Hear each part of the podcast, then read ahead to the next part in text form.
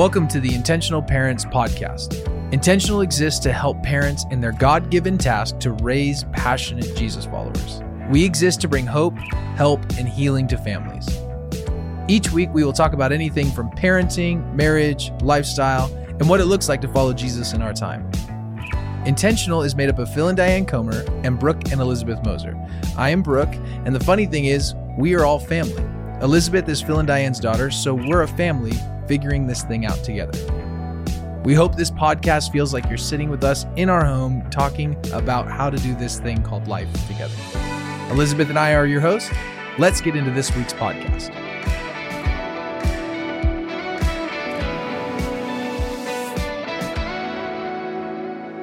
Well, thank you everyone for tuning in today. Elizabeth is here with me and Phil and Diane, and we are excited to tackle some topics. How are you guys feeling about today? Excited. Mm-hmm. I know. Today we are talking about uh, this wonderful little thing that we all deal with every single day for many hours a day called screen time. And I know this because uh, Elizabeth and I are in this world. Even Phil and Diane, in your time, you were radical with what you decided to do with screen time, which we'll get to.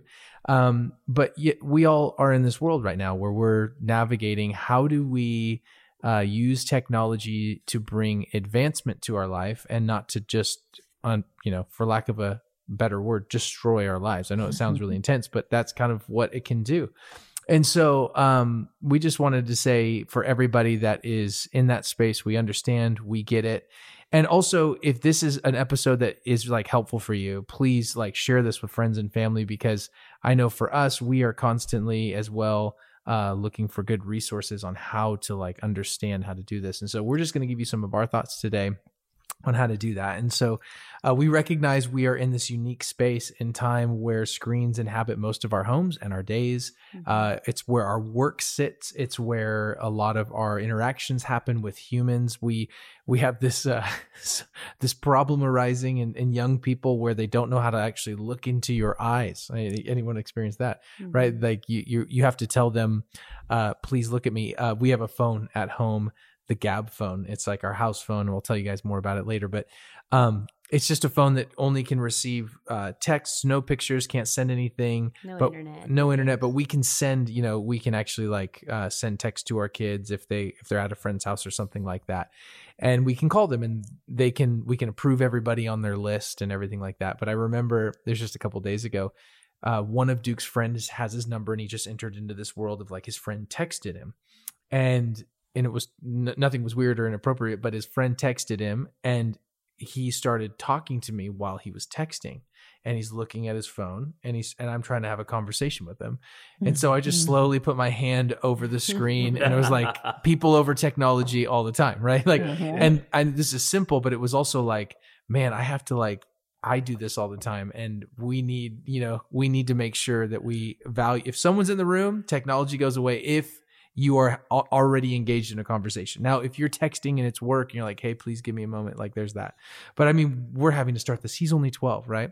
So, it's not even his phone, it's our family phone. That was was what was so funny about that. So, screen time, uh it's important, it matters, and we want to have a conversation about it today. So, it starts really uh as most things do there's scriptures around this and reasons for what we put uh in front of our eyes and i would like to start today before we get into kind of like the how to and what we're doing and what do you do with all the screens i want to give some foundation to the why of some of this because there's a lot and i want to talk about that Yeah, sounds great.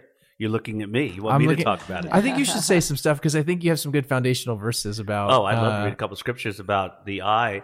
But before that, I start. I, I didn't want to cut in when you were talking, but when you talked about putting your hand over Duke's screen, I don't know if you saw Diane roll her eyes at me. Oh, I saw. and you're I saying raised it eyebrows. starts when he's 12 and yeah when the guy's 71 his wife is still saying can i could you look me in the eye and set aside your iphone yeah because i'm a super Amen. detailed guy and i do most stuff on my phone and i have to learn to set it aside and Yeah. give my undivided attention yeah you know um, the gift of sight is uh, one of the most beautiful gifts God has given to us, the beautiful world that He's created, and Mhm. uh, the ability to see. You know, um, is such a gift. And most of us maybe know someone who, who either is blind or has i- impaired eyesight, and we see the struggle that it is.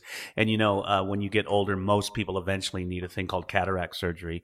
And I just had to have it uh, just actually not too long ago. And my eyesight was dimming, and the world was going dark, and it was terrifying. And uh, I, I remember looking at uh, something.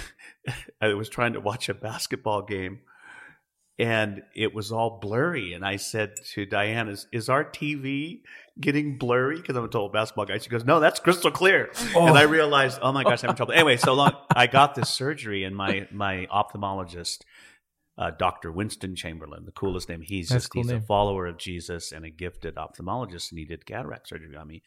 And even walking out with this plastic thing over my eye, the light was bright and clear.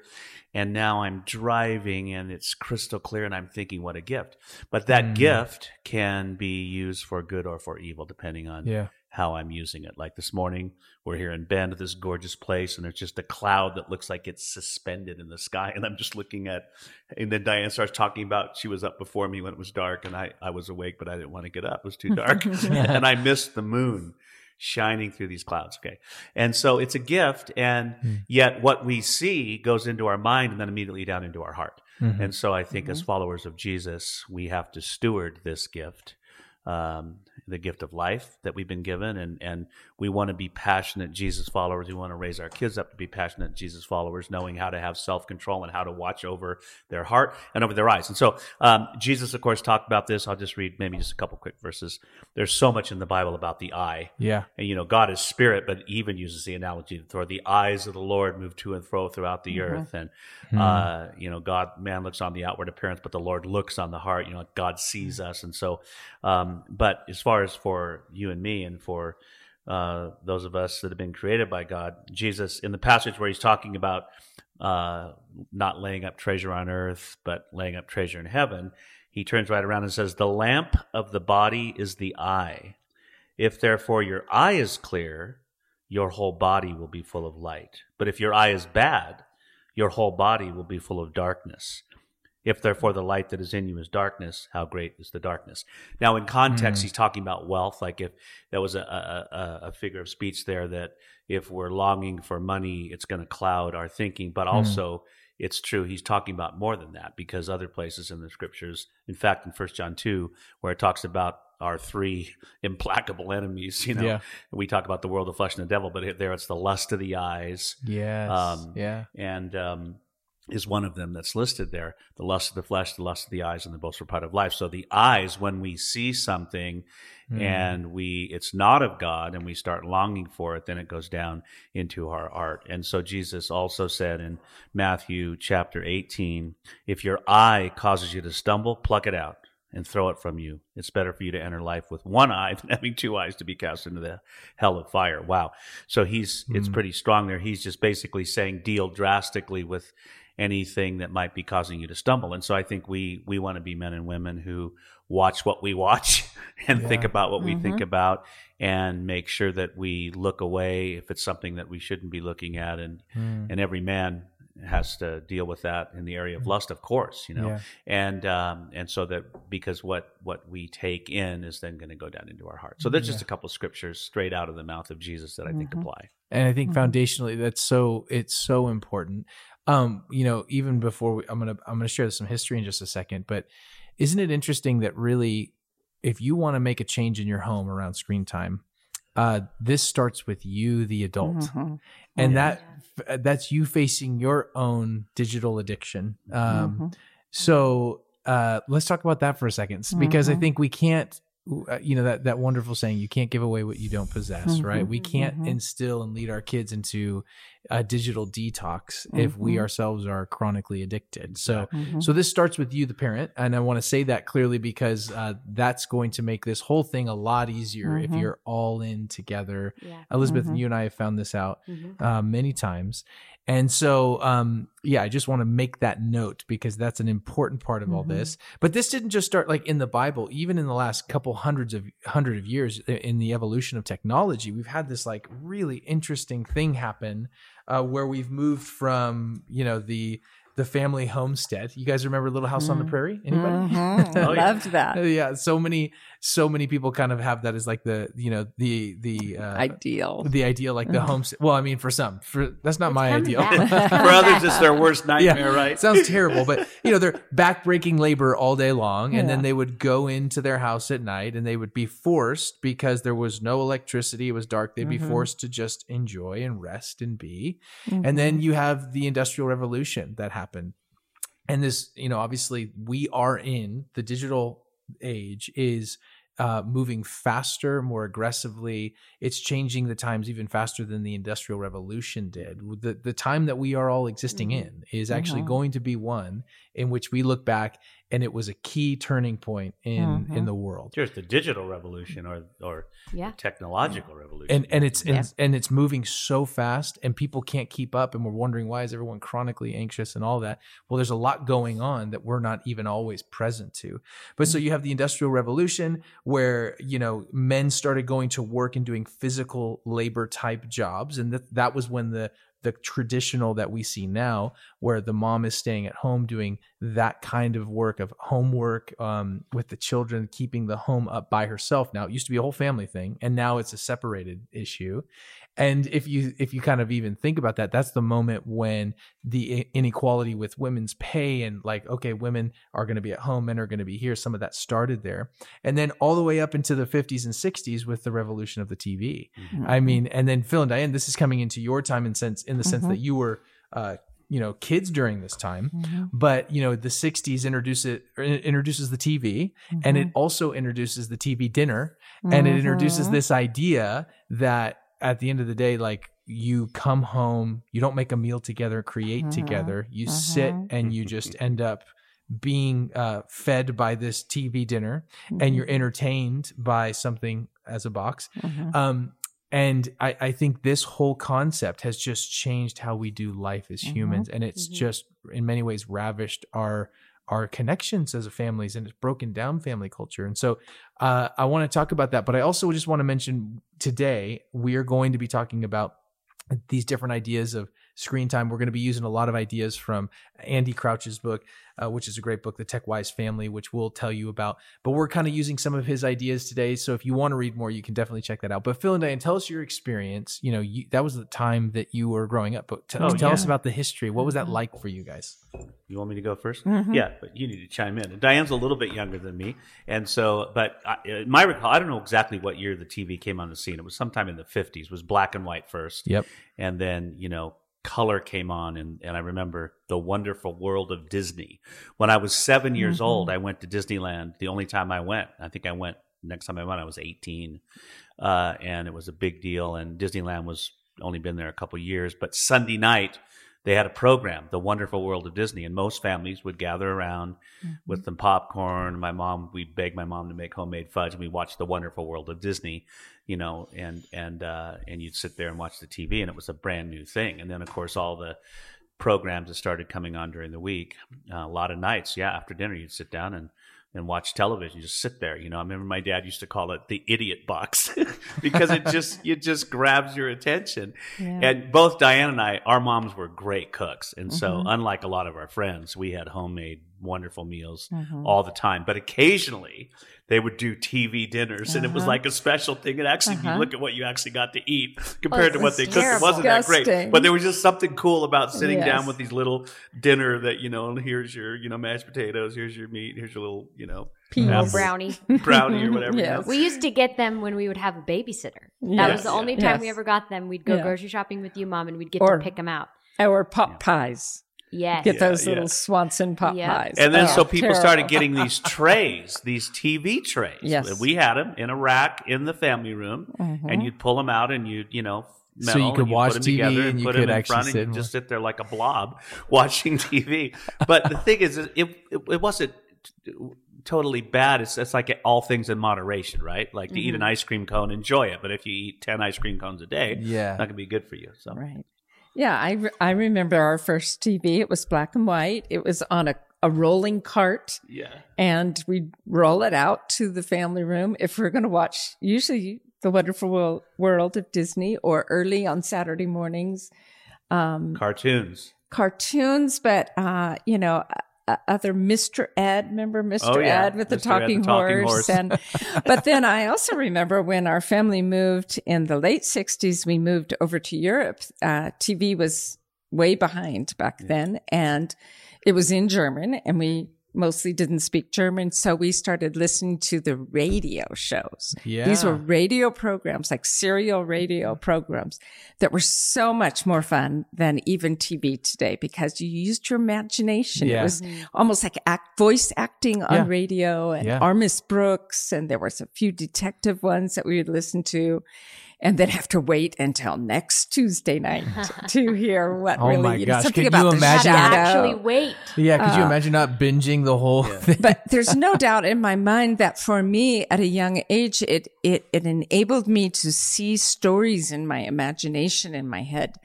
And um, I think in many ways, those radio programs were really a healthy thing for us because we imagined what things would look like. Yeah. But again, all things in moderation. But we, I do remember hurrying through dinner, a homemade, beautiful dinner, sitting at the table, no, no TV in sight, but hurrying up because our Miss Brooks was coming on and we didn't want to miss the opening. Yeah, and you know the thing is, it's unlike today. It's it's a way more difficult challenge. Even television shut off at a certain time at night. You know, Yeah. your TV would go on to snow. Yeah. So it wasn't like you know there was no cable TV yet when that came on, and And there were, massive access to multiple channels. It became tougher and tougher and tougher. Uh, You needed more and more discipline to control it. and do you remember when there were very high standards, even when our children were young, about what was allo- allowed on before eight o'clock at night? Oh, yeah. because it was assumed that very young children were watching at eight o'clock. There was absolutely no profanity allowed whatsoever. And and husbands and wives, even their bedrooms, do you remember? They were showed never two in a bed twin together. beds. Yeah. They uh-huh. slept It was twin Gosh, they could not. changed. It was they were Yeah, I not allowed remember, by the yeah. regulations Yeah. to put a husband and wife in the same bed. Wow. And it, and we would say biblically they from today. should be in the same bed, but Yeah. if they were dating, they should be in separate beds. But anyway, uh, So gosh, from that to to where we're at now. completely different content, Yes. insane amounts of access and options. That's a huge jump. Yeah, it's a yeah. huge and jump. I think Yeah. maybe to to highlight too, I think each generation we know this to be true, but would love to demonize the past, um, or or, Or- sometimes Or glorify the or past. Glorify the past. It- well, I'm, I'm saying there's a temptation on either end. You yes. uh, we can over glorify the past and say that was perfect. But you have to remember when the Industrial Revolution happened, I mean, so many people, it was, I mean, just do a little bit of research on it. It is, I mean, people could not believe this concept. Like you're leaving your house to go to work. Like Yeah. it, there were, Yeah. there was uproars forever. And people were like, how is the world ever going to come on to this? So I think it's important for us to not idealize or even worship these ideas of the past, but to really Yes. redeem the present. You know, how do we redeem this thing? Because we are being shaped. We all know we're Mhm. being formed, but we get to choose what we're being formed by. Mhm. Some people are haphazardly, uh, because of uh, leisure, which we'll talk about in a second, are being formed in a way that uh, they aren't maybe fully aware of because they're just Mhm. enjoying life. But you're being formed, and so I think that's the heart here. It isn't to demonize or idealize the past. It's to say, how can we in this moment Mhm. use technology for our advantage? Because technology, which usually is promised to make work easier and our rest more enjoyable, usually has exactly the opposite effect uh, of what we see.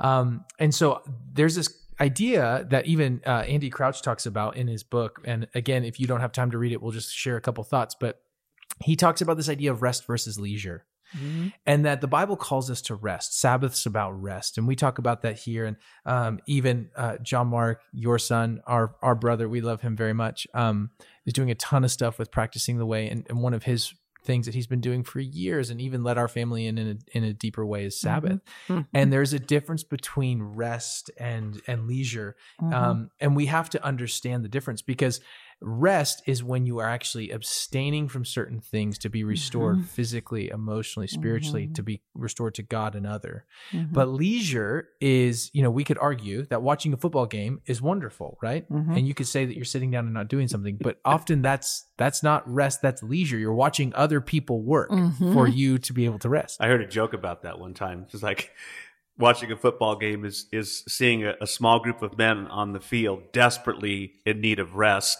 and thousands of people in the stand desperately in need of exercise. oh my gosh. Yes. That that's incredibly uh, accurate, I think. Um, so I yeah, I think it's this idea of like God calls us to rest. And how do we rest from technology in a very important time when a lot of our work is linked to our our phones. You know, I remember Duke one time I asked him, uh, Duke, what do you think dad does? And he told me, he said, Well, you're you look at your computer and you make phone calls. and I was like, wow, Wow. I'm really inspiring my son, you know? um, and now obviously he was referring to what he saw at home in the moments that I maybe would have to work at home or whatever, but he didn't see Mm. the other things, or he obviously understood church and things like that. But the point being that so much of our work is tied to this. So how can we redeem it? Uh, and that's what we really want to talk about today is how do we redeem this? And, and we want to give you some practical things. So um, let's talk about boredom. And I want to talk about that really quick because I don't know about if, if anyone's listening, you, you've heard that phrase, I'm bored, right? Mhm. Like, like your kids are putting this task on you to say, solve my problem. I'm Mhm. bored and Entertain me. entertain me. And how often are we so tempted to give them a half hour of, of a video game or a, a screen Mhm. to occupy them so we can just Mhm. make it through dinner? Right. Mhm. Like, and, Exactly. and, and Elizabeth and I are totally, uh, we totally Mhm. do this at times and there's those moments of survival. But I want to talk about the idea of bored, boredom and actually how boredom can be really good. Because I think. Diane, you said one time, like I can't remember if it was you or I was reading a book. It, I'm going to say it was you, but like boredom actually activates creativity. I believe that. I believe that way. thoroughly, especially if we refuse to solve boredom for our children. Um, I, I just, you know, you know, screen time obviously is a big issue right now, but way back in the '80s when we were raising our kids, there was still a big issue because you know people would put on TV all day long, and Yeah.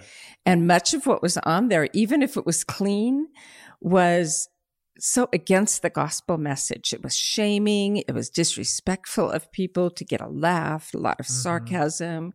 Um, but, but also even more than that, you know, there was the Sesame Street thing that was just so incredibly entertaining to three and four and five year old kids Mhm. that we knew that it was shortening their attention span. So, you know, pretty early we got rid of all TVs and all access to TV because we wanted our experience to, our kids to experience the creativity and the desire for learning and the ambition even that comes out of boredom. yeah. And being bored, a child being bored every day for a little bit is Mhm. incredibly motivating. I see it Yeah. in your Yeah. kids. Little Scarlett, just she's a maker. She wants to make things constantly. But by forcing her to be bored, She has to come up she with has do. to come up with Mhm. something to make and her own twist And on it. So does, every yeah. time, including last night when we got to your house, every time I come, she brings me some sort of gift. Oh, I that think she I think has she made something made. for Oh pops yeah, I have morning. a card I'm supposed to give you. Yes. All right, give me that card. So yeah, this- exactly. yeah. On the way out the door, make sure pops gets this. She made this for you yesterday. But that comes out of boredom Yeah. because um, if she was allowed to just watch screens or play screens or talk to friends on the phone all day long, she would not. She'd No. she'd dry up creatively. Mhm. Yeah. And the other thing is, I want my kids to be readers because still, even in this crazy, we get so much information from screens. Reading is opens up a whole world of of thinking Yes. and reading the thoughts of other great thinkers and people who think differently than us. And reading is just such a, a, um, it, it brings children and adults depth and understanding and knowledge and compassion. So, but I remember going on a trip. Do you remember this, Phil? A road trip all the way up from San Jose to um, Canada Oh, yeah. and way across. And, and of course, we had no screens that were portable at the time. So 4 Mhm. kids, including, no, three kids at the time. Elizabeth, you couldn't read yet.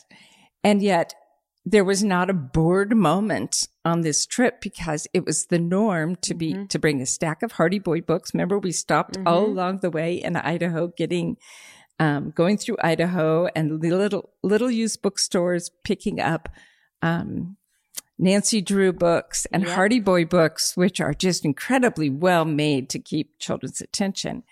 And then chronicling, you know, I think we stopped at 100, how many waterfalls that we saw. Yeah, once we got to Canada, yeah, every bend had a waterfall. We started counting them.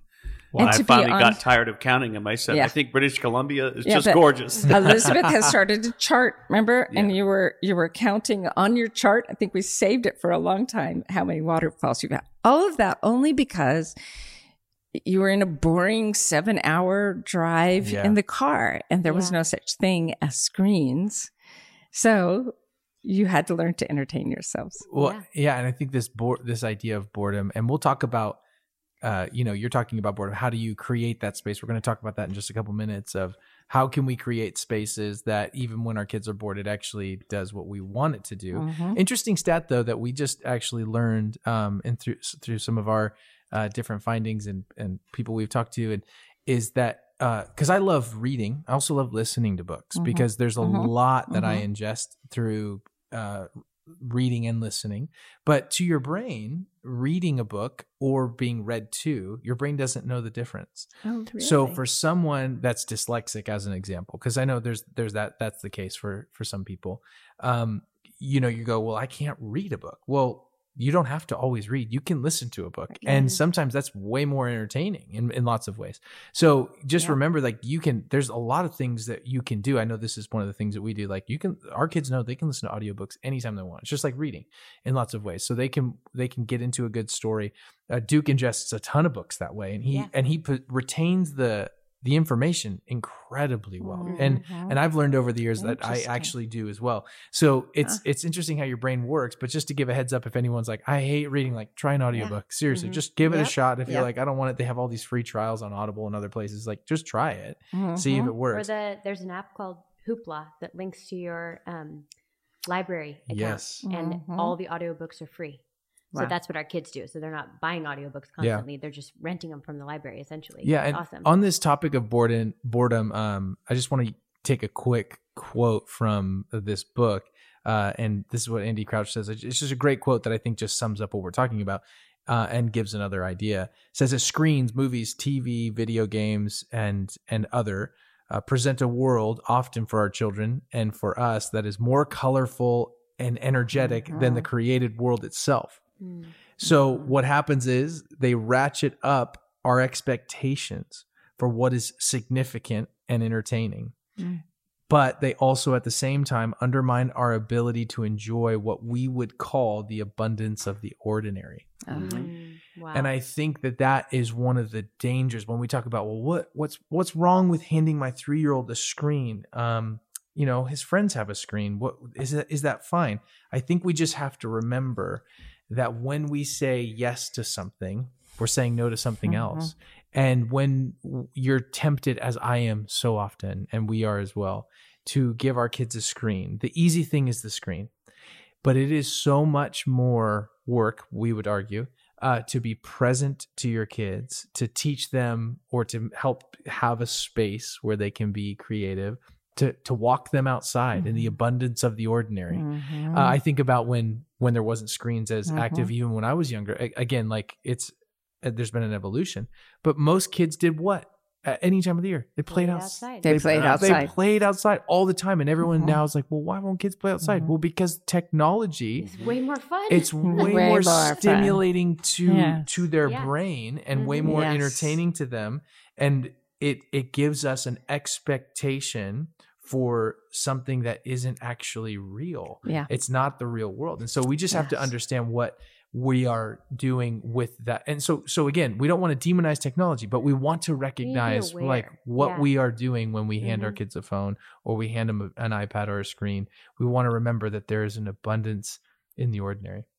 Yeah, and I think one of the great um, responsibilities we have to our kids in this current time is to teach them how to steward technology well. Mhm. Not just, so that starts with us, well, three steps, I think. It starts with us stewarding it ourselves and having um, a good, healthy rhythm of that in our own life.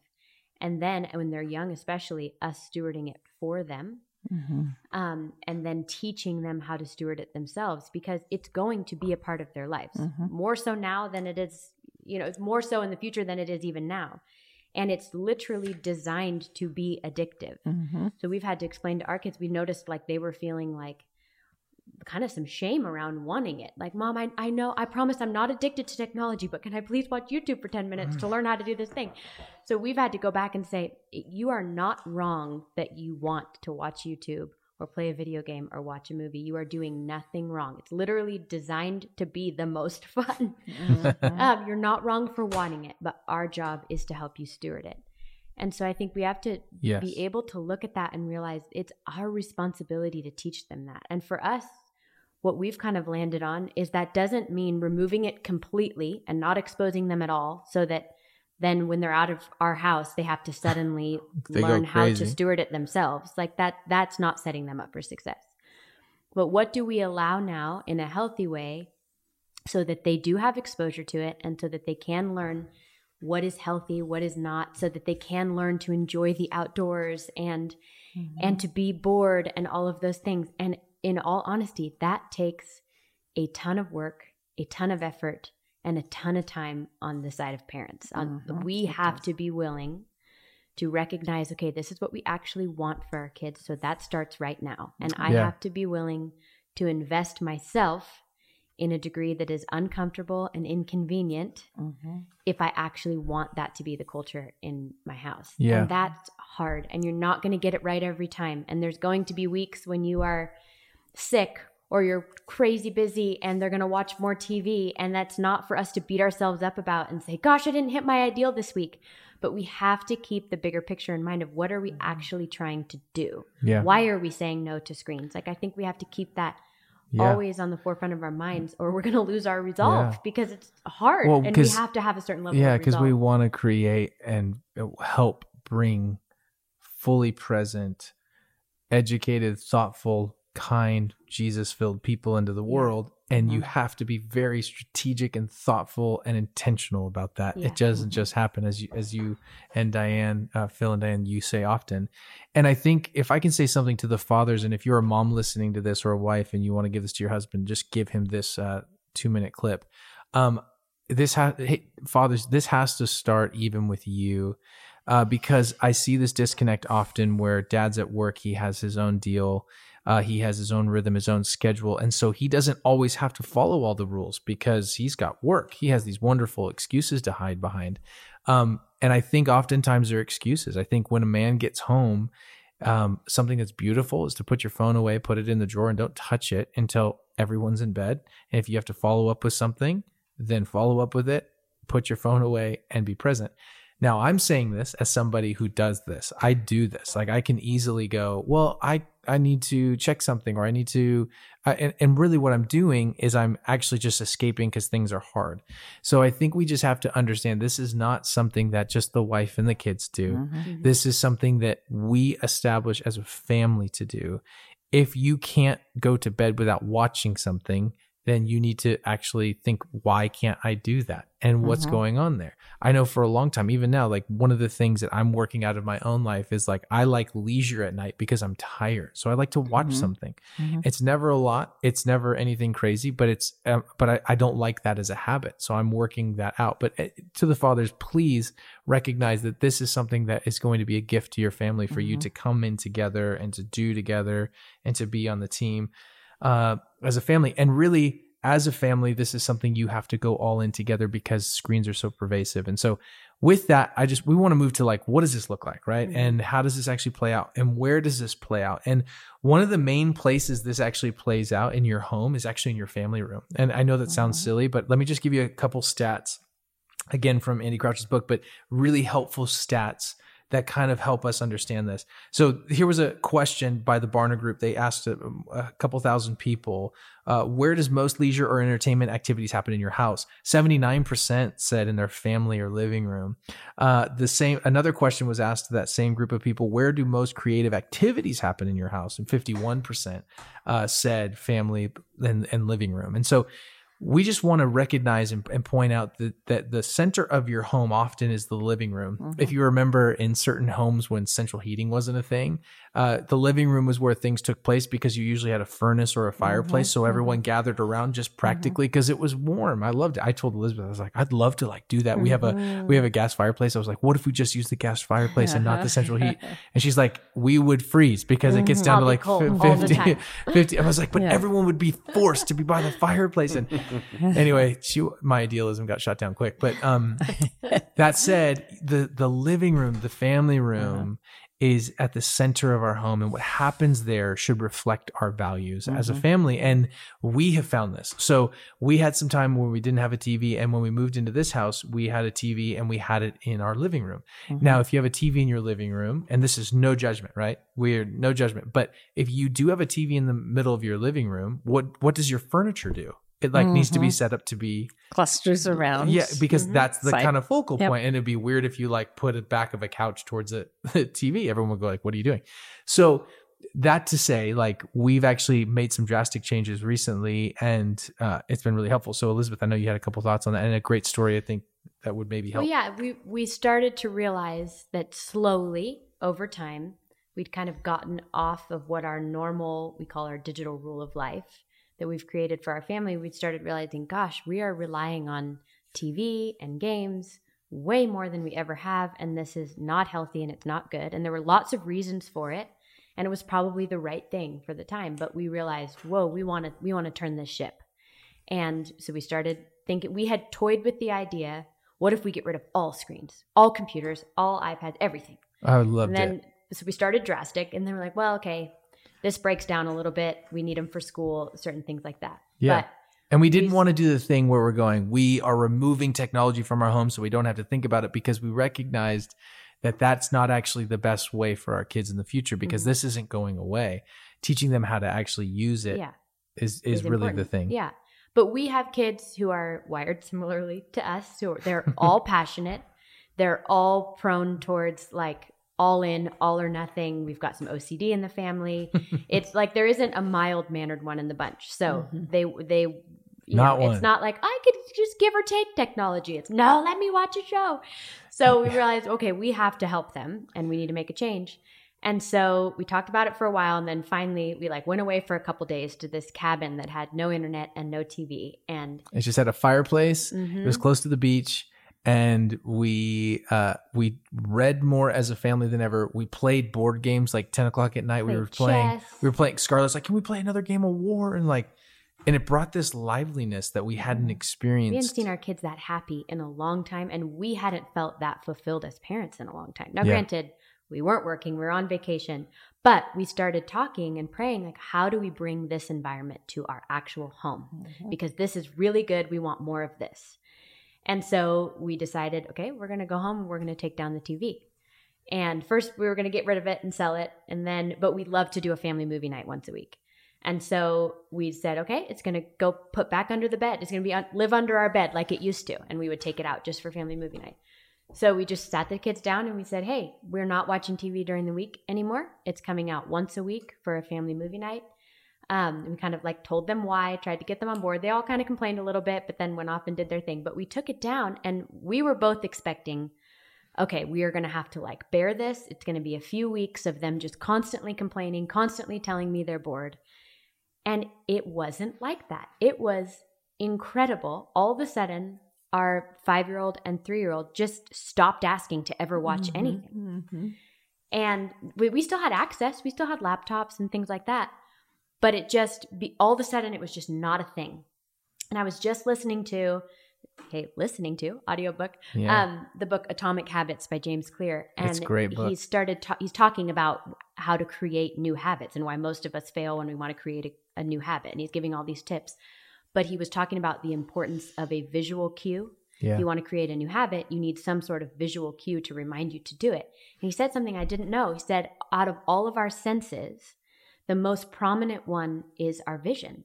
80 to 85% of how we take in the world is through our vision. Hmm. I would have thought it would have been like spread out a little more equal of smell and touch and taste, And but hearing, it's yeah. so much of it is vision. And I just realized, oh, that's what happened. We took away the visual cue and the addiction went down by 90%. Um, so that that's the first thing we've done Yeah. recently that that we've done in the past, but needed to do again. We needed something drastic like that, and then uh, we just kind of want to share like roughly what screen time use looks like for us currently. And I want to say it's going to be different for every family, for every stage, and really empower you if you have little kids and you are just starting to introduce screens or figure out what you want it to look like. You have such an opportune time right now to figure out what you want it to look like in five years, in 10 years. And it starts now. It starts when they're really little. You have the gift of being able to put the rules around and you're not having to go back and remediate and redo. If your kids are older, we just want to give you the courage to do drastic things. Mom, you just Yeah. wrote a blog post, we'll share it in the show notes, about now is the time to be a radical parent. Mm-hmm. And that is more true now than I think ever. And anything like this, the use of screens and phones and anything like that is going to be extremely countercultural right now. Your mm-hmm. kids are not going to get it. They're not going to mm-hmm. love it all the time. None of their friends are going to be doing the same thing. Very few of their friends are going to have the same rules. And when they do find one with the same rules, you're going to be like, yes, go hang out with that kid. But I think don't shrink back. And I think what we see so often is parents will talk to us all the time and say, Gosh, I hate how much my kid is on his phone. I hate how much they're playing video games. but they just complain and they don't actually do anything about it and Yeah. and we want to just give you courage to do the hard Yes. thing rip the band-aid off Mhm. it's actually completely worth it and whatever you know whatever um backlash or pain you might experience you can always go back. You can Yeah. always actually there's hope. There's there's Yeah. hope to continue to grow in this and to say you know what? We actually messed up. We gave you a phone way too early. We're not Mhm. seeing this as being a good thing. And by the way if you like don't believe me just take two seconds to just read any of the research on what having infinity in your pocket does to a 12 year old's mind that's a developing brain. And this is true across the board. What's really interesting is it's it's not that like having all this information is actually incredibly helpful. You know more than ever we don't have to find information like we used to. It take we have more knowledge at our fingertips than ever. Now we need wisdom. So Yeah. more than even teaching our kids like about stuff we actually now have to teach them wisdom. How Mhm. do you use this in a way that doesn't destroy your life? And for a developing brain all the studies are out and proven over massive amounts of time that what's really going on is your as a brain is developing it cannot handle that much. And Mm-hmm. so it ends up self-destructing in lots of ways. And so it's okay to go back and say hey we did this wrong. Uh, we we Mhm. we actually had this one wrong and we would like to do it different. So if you're there in that spot i just want to encourage you nudge you to to do that Yeah, I think it's good for uh, you know parents to realize and remember, hey, these kids were created by God. They belong to Him. They've been given to us at a time for a time for us to raise up to become passionate Jesus followers. You have to step back and say, what am I trying to do? You know, not just raise a good kid, but a godly kid. And so then we have to look at everything. You know, how Mhm. How am I modeling that for them? And and and uh, you know, in, in this case, you know, mom and dad, you are the ones that are the gateway over what gets into the home. You're the parent. Yeah. you know, it's like some parents say, "Well, my kid will hate me." No, don't let your kid rule the roost. It's like Yeah. you're you're the one that's supposed to be the mature one, and it's going to take courage because as a Yeah. follower of Jesus, if you're really going to be a passionate Jesus follower, you're going to be saying no to a lot of the stuff that the mm-hmm. world is pushing at you. This is nothing new. It's always been that way. And you're going to have to stand alone, even against some of mm-hmm. your friends that might mock you or think like, oh, you guys are just radical. And, you know, we, we, we were radical at the time. You know, we didn't know, I never heard of the phrase digital rule of life. That's pretty cool. I never heard of mm-hmm. it till more recently, but we actually, Elizabeth here is here talking about putting the TV under the bed. Well, we did the same thing. Like, so we, you know, we didn't have a television because we, we didn't want one. But when, when the VCR came out and there was mm-hmm. video stores, Yeah. like Blockbuster in Hollywood, that was movie night. So mm-hmm. I'd pull a TV mm-hmm. out of the closet, set it up, and I'd take the kids with me. We go down, we go to the Disney aisle and we find all these old Walt Disney. They were mostly ones that I watched on the Wonderful World of Disney that were now on mm-hmm. VCR, and we had a blast. And Friday night then became Taco So Night, fun. and then you know, and we'd have you know ice cream, and we had this great time, and then we'd put it away. Yeah. And then once I love basketball, so once I thought, you know what, I'm going to pay for cable and I'm just going to watch. And you know what? For a while, there it was. Now it's hooked up all the time, and I'm recording basketball games. But after a while, I realized the commercials alone Yes. were Oh, not yeah. not good for mm-hmm. me. There were scantily clad women, and so I thought, you know what? I don't. I I love basketball, but Yeah. and I and I got rid of it not because I was such an amazing guy, but because I realized this is not helping me walk Yeah. with the Lord. And so, and I remember it, all of you know your guys' friends were- had you know video were playing video Yep, games, and we said nope. When you go to a friend's house, you can play a video game there, uh, as long as we know what the video game is and stuff. But we just decided, you know, we're not going to bring it into the Well- house, and they and they don't hate us. No. so No, honestly, here's I'm Elizabeth. so grateful because, and I hated parts of it at the time. Mostly your So you incredibly strict rules around the Hated ratings of of, movies. And when I was, I remember Yes. like calling you guys from a friend's birthday party. Sorry, guys, the, the movie's PG and you guys haven't seen it yet, but we're all here. Can I please watch it? And you said no and came and picked me up. I was mortified. Oh, I But don't now, that. but honestly, now looking back, I don't resent it at all. And I don't, yeah, maybe you guys went overboard. Dad, if there was a swear word, you would pause the movie and say, just so you know, that's a swear word. but I think with that, you protected us from so much. Mm-hmm. And it's not that you said no to all of it, you No. just very much governed it, maybe a little overly so. But I think I'm so grateful that you did. And mm-hmm. so, yes, your kids might not love it in the moment and they might be very vocal with you about, well, all of my friends have a phone. And, you know, Scarlett is starting to say that to us. She's only nine. And every time I say, you know, every, She's not even mentioned this to me. Oh, She's she, talked to you about she mentioned it to me all the time. Oh, so and so has an Apple Watch. So and so has a phone. Oh gosh. And I, every time I just, you know, every family has different rules. Yeah. And our family, you know what the rules are around phones and screens. And When I you're know that it's hard, but you're probably going to be one of the last one of your friends to get a well, phone. yeah, and our Mhm. and our rule of, uh, and our rule is you they can have a phone, a flip phone, the Gabb phone type thing when they're 16, and then they're not allowed to have social media until they're a full blown adult. And after we've read a, a, a statistics and books and uh, actually talked about thoroughly what it actually does to you and what it does to the the this generation, and because because we care that much and we actually think it forms them that much. And Mhm. and we see that now. We're we're saying hey if we have to err let's err on that side. Mhm. interestingly enough uh duke was turning 11 and he uh, i mean that kid is going to be some sort of lawyer negotiator slash does if he has a vision he knows how to get it. Yeah. But he came to us and was wanting a nintendo switch and we were so not into this idea forever forever forever forever. And he's like i want a nintendo switch. And we were we were toying that line like we want to be good parents and we also don't want video games in our house. And so we we, decided to do it but we decided to write him a letter about it and basically give really clear parameters and say this is what you get. This is how many times a week and all of that. And and we we held to it as much as we could but we started realizing this world happened where again just the access alone was like he was into it all the time We and immediately, I was literally up at night regretting the decision because we saw an immediate shift in him. but not with the amount we didn't let him do No, more it no. was it was that it became his it. focus it, became Mhm. everything he was thinking about everything he was waiting for we let him do two hours on the weekend and that was it like there was nothing even if you wanted to split up that time which is not much like we we basically said you know or i think it was an hour it was actually an hour and so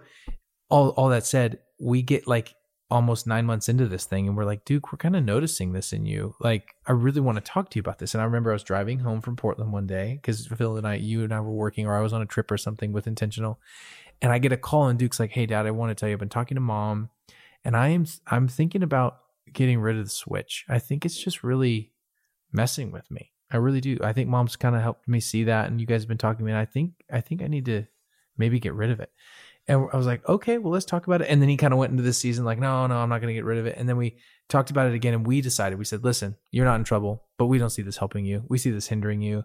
We're going to sell this and we're going to use the money to buy something that is outdoor activity based, right? You get skateboard, a bike, whatever. Like we'll, yeah, we're gonna Yeah. take this and we're gonna do something, and we're going. And so, so we had to humble ourselves. We had to say, hey, like we made the wrong choice, and we have not seen this. And his response, literally, his words were relief. He said, Mm. Thank you guys. Thank you. He was carrying around the burden Mhm. and we didn't even know it until we had made the hard decision. And so I share that story again to agree with Phil, not that we did this right, but we were so surprised at his response was not, "Oh my gosh, my world's over." It was, "Thank you."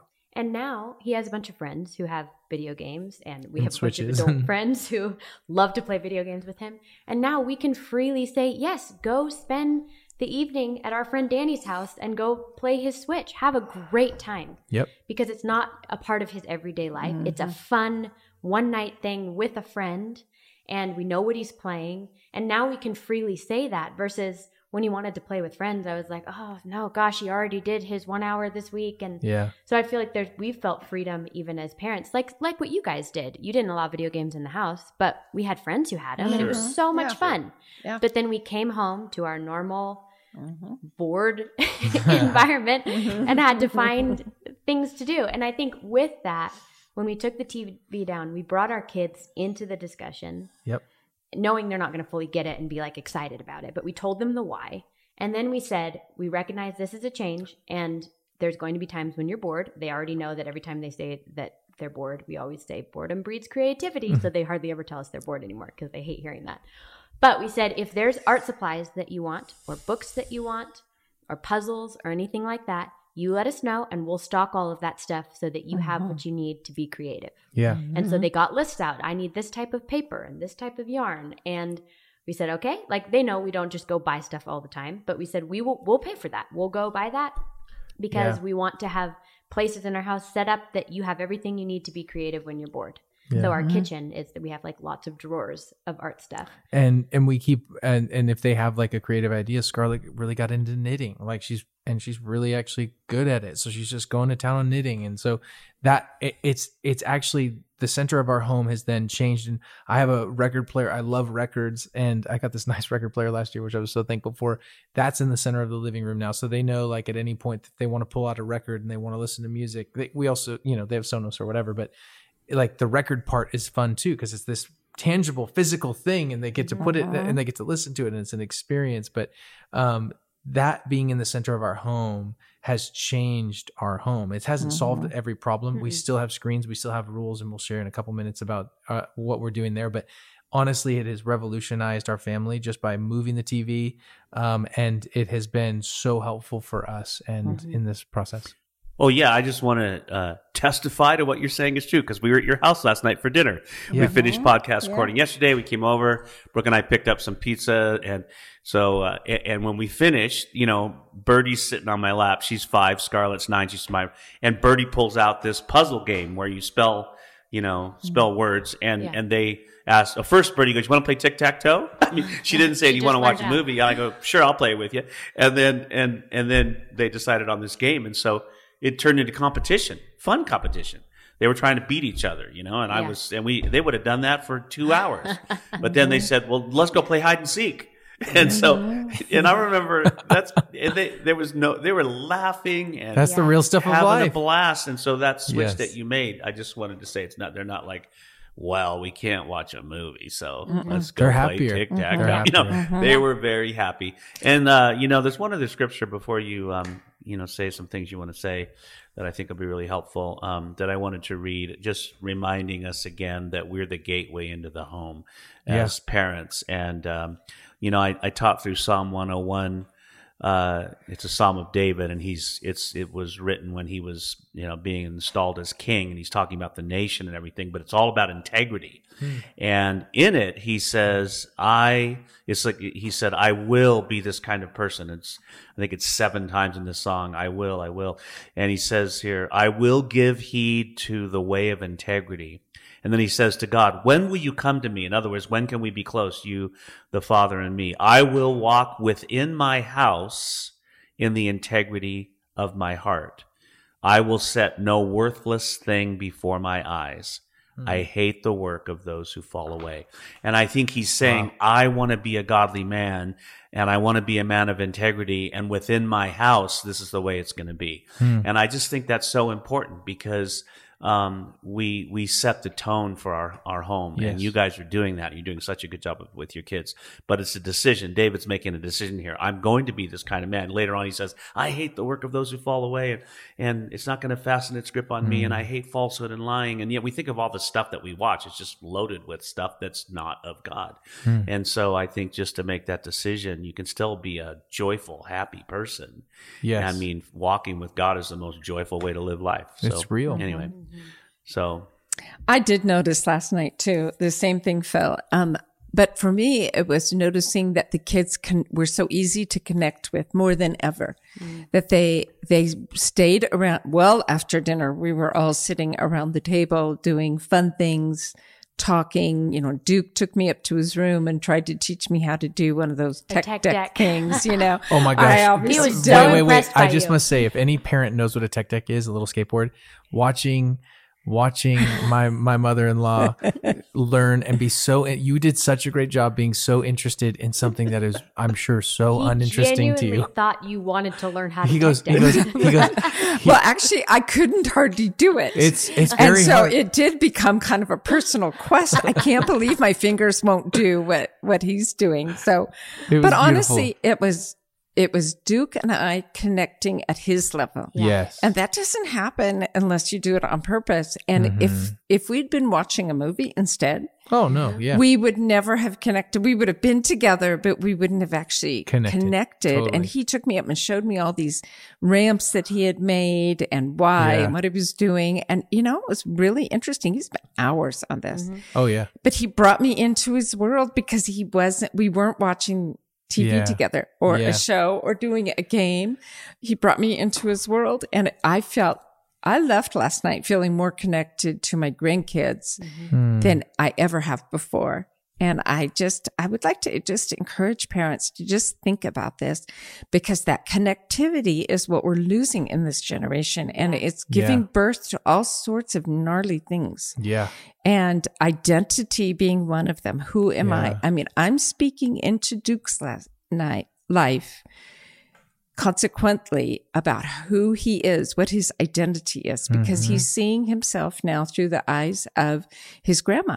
yeah Um, and, and that's a different viewpoint to see and, well, and you told through. this story about your dad Mm-hmm. who uh, his great grandfather who was a chemical engineer correct Mhm. a nuclear. Uh, nu- sorry, nuclear Mhm. engineer. Thank you. And I, I, I didn't know him as well and as long Mhm. uh, before he passed, but um, but then telling him the story about how he had a, a part in an invention that was really Mhm. important for the cooling rods of, of Mhm. nuclear plants, and like Mhm. his eyes just opening up to his heritage and, and Yes. his history of like, whoa, this was in my family because Yes. his brain's more, you know, knowing Wired him, that way. it's more wired that yes. way. And, even being able to tell him my dad wasn't real good at school, and then we us beginning to wonder could my dad had have had a mild form of dyslexia Like Duke did. because his Yeah. ability to think creatively and and, And and, and almost we all viewed him as kind of genius in Yeah. some ways, and to to think okay, Duke now can kind of connect to that identity.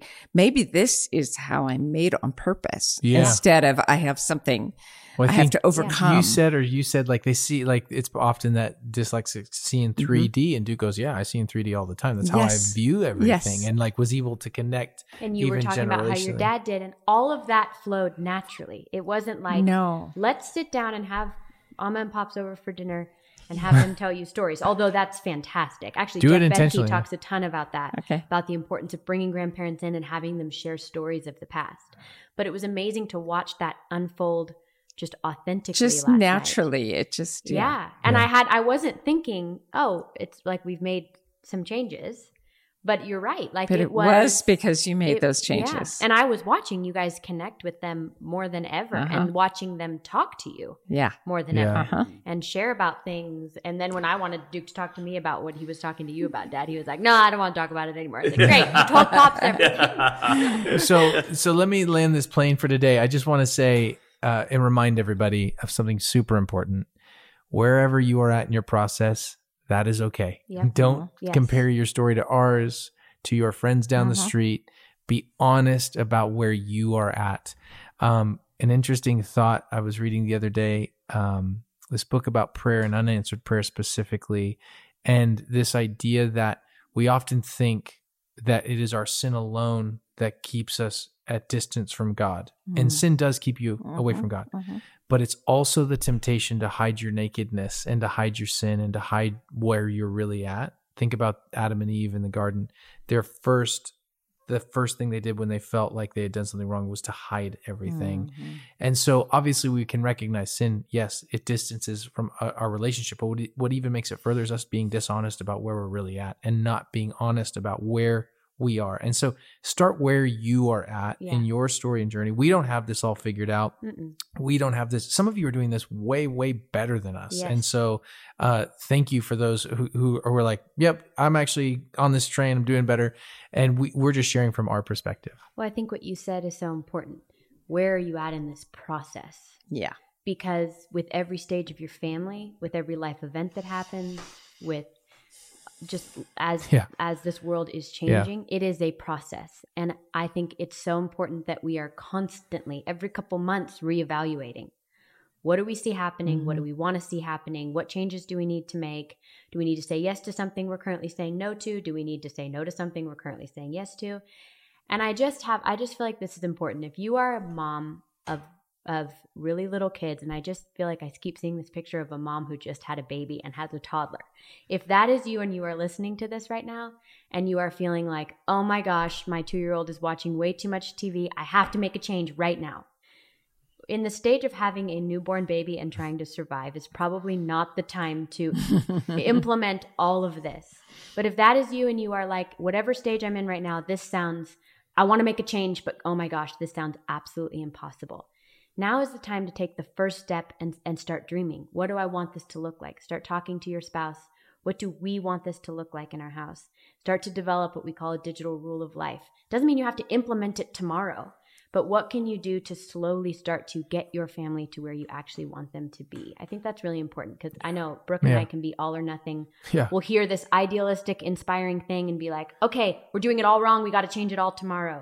and it doesn't work But I think sometimes gradual is so much more sustainable. Like Yeah. it's a marathon, not a sprint. Like everyone Yeah. uses that analogy, And- but it's true. and our hope here is to give you practical uh you know wisdom and biblical help practical help we want to be uh sincere about the fact that we don't have this all dialed so um we will leave our digital rule of life in the show notes. I'll just give you what we're doing right now, really quickly. We'll just breeze through this. But basically, uh, we have a family move. So we wrote this digital rule of life, and some of you hate rules. So it could be your digital rhythm of life, uh, which I know I recently wrote a rhythm of life because I didn't like the idea of writing a rule of life because it felt too strict and, and cumbersome. But I wrote a rhythm of life. And honestly, that's more realistic for me because I move in and out of busy and slow and and so I have a rhythm of life of about 10 things that I need to make sure that I'm stepping into on a daily basis for my overall formation and health. That said, you can do the same thing for your family. And so ours is a, like when, when it comes to movies, we have a category movies, uh, which is family movie night on Saturday night. If we have community group over on Tuesday, they might be able to watch something if if there's you know different ages of kids. Uh, but other than that, that's all we do for movies or TVs. Uh, video games we don't normally do much of, but our kids can do some creative stuff or watch something um, on Saturdays. They have two hours to do something on Saturday. They can spread it out through the day. They can use it all at once, but they kind of look forward to that on and their that's Saturday. kind of intentional so that when we wake up on Saturday as our Sabbath, Yeah. we can have a slow morning as parents, and the mhm. kids think it's the best thing in the world that they're allowed to just get up and use their screen time.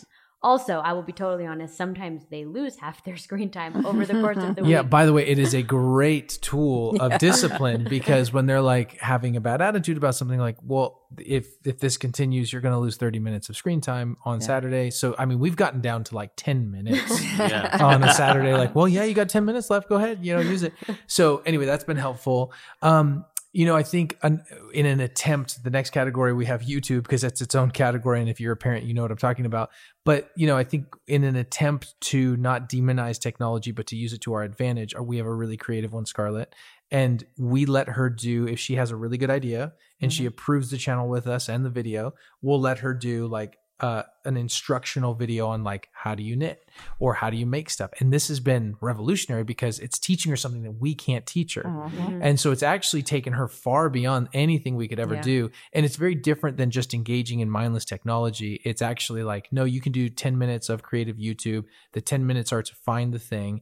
And then she'll basically like just follow the instructions. She'll pause, she'll do the thing, you know, Mhm, hit start, pause it mhm, again. mhm. So we're okay with that. Like we've decided that's good. And I've noticed that those YouTubes are notably boring.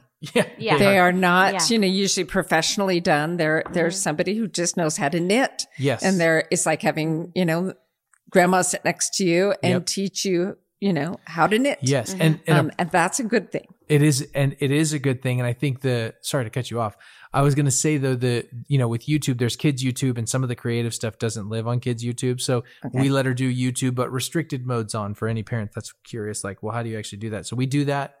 We say we approve the video. You do it in an open space in the family room. That's kind of how we we do it. Uh, music, you can listen to music, um, but like after school, usually because they'll get distracted by it. You can do records whenever you want. Um, and then we just have general stuff around screens like phones and iPads, which is no screens in rooms or bathrooms. If our kids are ever like needing to do school in the room, the door has to be open. Uh, we put phones to bed after the kids go down. We don't do weeknight TV for the kids. Um, and then when it comes to travel, we actually open up. We we become a lot looser. And on a day like today, when Elizabeth and I need to be actually present, both of us, and half of our, our little girls are at home, and like for example, Duke's in our recording space with us. Well, there's not a lot to do, and so he's like, okay, so can I have some screen time? So we're talking about screen time, and our son's in the other room on a screen by himself. Yeah. Full So I- So. I want to be Real honest. life. I'm- I want to be honest. With, I'm telling you that not to not to overexpose, but to be honest. There are moments like today we need to mm-hmm. talk about screen time, and we're using a screen to help us get through that time. So I want to be honest. Like it doesn't always work out perfectly, but I mm-hmm. want to be transparent that you can still work this into your life and still have screens be involved. Mm-hmm. and, And, using it to your advantage. Like I think as parents, you know, there's a difference between using it so that you don't have to be as involved so that you can get a break. And there's a time for that. Because what we're talking about, and I think we've mentioned this, takes a level of involvement from us as parents that is often way more than we want to Yes. give Mhm. and takes us being present, takes them coming back to us 10 times telling us they're bored until they figure out something to do. Mhm. And it takes our presence. And, And that's a lot of energy. important It's to a know. And but then there are also times when you can use it to your advantage, like today, or we've been having to do a ton of doctor's appointments over Zoom, and I still have a five and a three year old, and they have a hard time making it through an hour just playing in their room while I'm trying to have a doctor's appointment. So Yeah. they love it when I have a doctor's appointment because they get to watch something and they're so excited Mhm. and they know it goes off the minute I'm done. But I think there's space for that, especially when you have a clear rule in your normal rhythm, then there's space to be flexible. And, and explain that thing that you have on the wall of the family room. Oh yeah. Mm. Yeah. I, we have one of those like paper roller things on one of uh-huh. our walls, and I It's found very myself Pinterest. when like she got it, I was like, oh, it's very Pinterest, but I'm a thing. total perfectionist, so I found myself never writing on it because I didn't want to look at my not very nice handwriting. So we've hired a calligraphist. Yeah, no. I'm so I said. I, I have to get over that, and I just made a list of, and I think it just I think it says anytime activities. Like you're allowed to do this whenever you want, because there is a lot of restriction around screens. We wanted to have lots of stuff that there's no restriction. Could do. Yeah. and so it's just everything I could possibly think of that they that could they do, do. Yeah. anytime. And at the very bottom it says "clean the house for mom" with a little smiley face. They've never chosen that one. I've also never chosen that one, ironically. Um, But and it's not that they go and look at the list all the time, but it's a, again a visual cue Well, of Yes. I can't do that TV that's gone. Hmm I can't do the screens, but here's this big list of things I Yeah. can do. And then I Mhm. refer to it. If they can't come up with something, go look at the list. You've Yeah. got a big list downstairs. and and in closing, I think the main thing to be clear about is screens um, can aid you, and they can also hinder you in your process of raising passionate Jesus followers. Mhm. Yeah. The temptation, and we can say this from very real time moments, the temptation to hand our kids a screen instead of slowing down and parenting them, that temptation is very high. Yeah.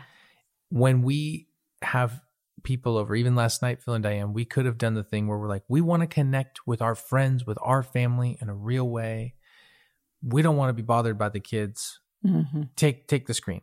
Now, there's moments again where that's appropriate. Mhm. But if that's your norm, if that's Mhm. always, I would just cause you to pause and say, what am I trying to avoid? Because there's a lot of times when the right thing is usually the hard thing. I found anything that's worthwhile, that's worth living for, is usually extremely hard. Mhm. Marriage, Mhm. children, uh, walking with Jesus, it's so good. And it is also at the very same time so challenging. So I just want to encourage, give courage to those moms, those dads to stop, to slow down, to actually give their presence to their kids instead of a phone. Next time, instead of grabbing a phone and handing them their phone, hand them your presence, hand them your eye contact, hand them a, an half, a half hour to read a book together and just connect. And I know for Elizabeth, this went, it, you were great about this. And uh, we even like started finding random spots in our house that we could like redo. So we found like two closets that were just kind of we were using for like coats and some toys or whatever. And we're like, okay, we're gonna make these closets like we're gonna rip out the coat hangers and we made these like little, little reading nooks and toy spots. So we had to like invest time and energy and thoughtfulness, but we were able to like make these little spaces encouraged by some of our own friends who did the same and just utilizing space better. We made Scarlett. We we turned her little walk-in closet, which is not walk-in, which is a tiny little Well, it's all closet three girls' closet. all three of their Yeah. closets and we like just turned it into a creative art room with a desk Mm-hmm. and like shelves and we went to ikea it was like It's a tiny little corner. It was no money at all, yeah. $50.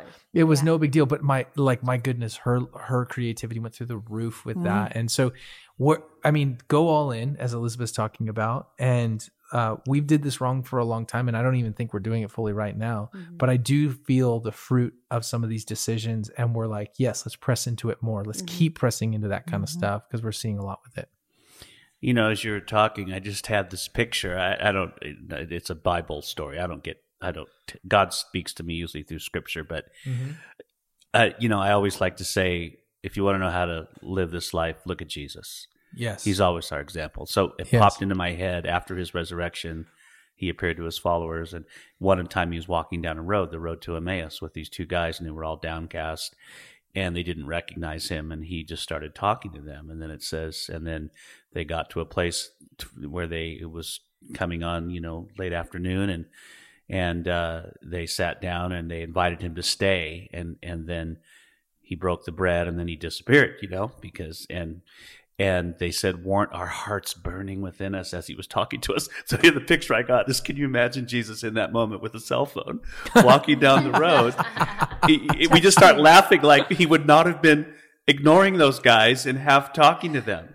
Yeah. And that's a picture that came to me. Wow. Is that of course he would not do that, and and yet, and yet we do that so often. you know? Yes. And so I think it's just a good picture of being fully present yes to your kids, yes mm-hmm. here are as heart he would be. Yeah, with and- us as his kids. yes mm-hmm. uh, mm-hmm. well said phil and i, like think that. that's the that's the heart that we come with today is not shame it's invitation jesus always just invites us to a better deeper way and i think our heart today is just to invite you here's some information here's some tools by the TechWise family. It's a great book. I think we're going to interview Andy hopefully here and just think about it and do it your way. Don't do it our way. If it's helpful to to take some of this and then do it, you know. Yep. But the point really is invitation. So we want to invite you into this and again, thank you for listening today. If this has been helpful, would you just please rate the podcast for us and even leave a comment of how it's been helpful? And then if you have friends and family that you think this would be interesting to share that with them as well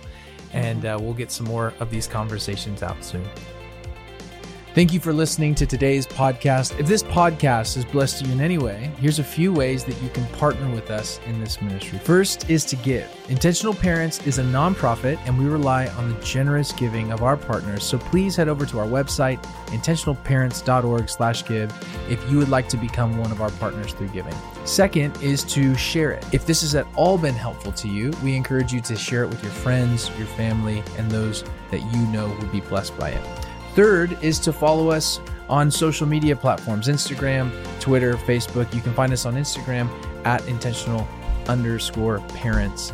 And lastly, if you would head over to iTunes if you enjoyed today's episode and leave a review on iTunes, this helps us bring more hope, help, and healing for families.